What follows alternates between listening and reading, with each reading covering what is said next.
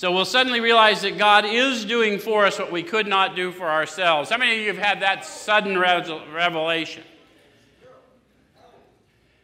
Even if you don't know quite what we're thinking about God, we realize that all of a sudden something's going on. Something was prepared for you that you didn't plan for, yet here it is, yes?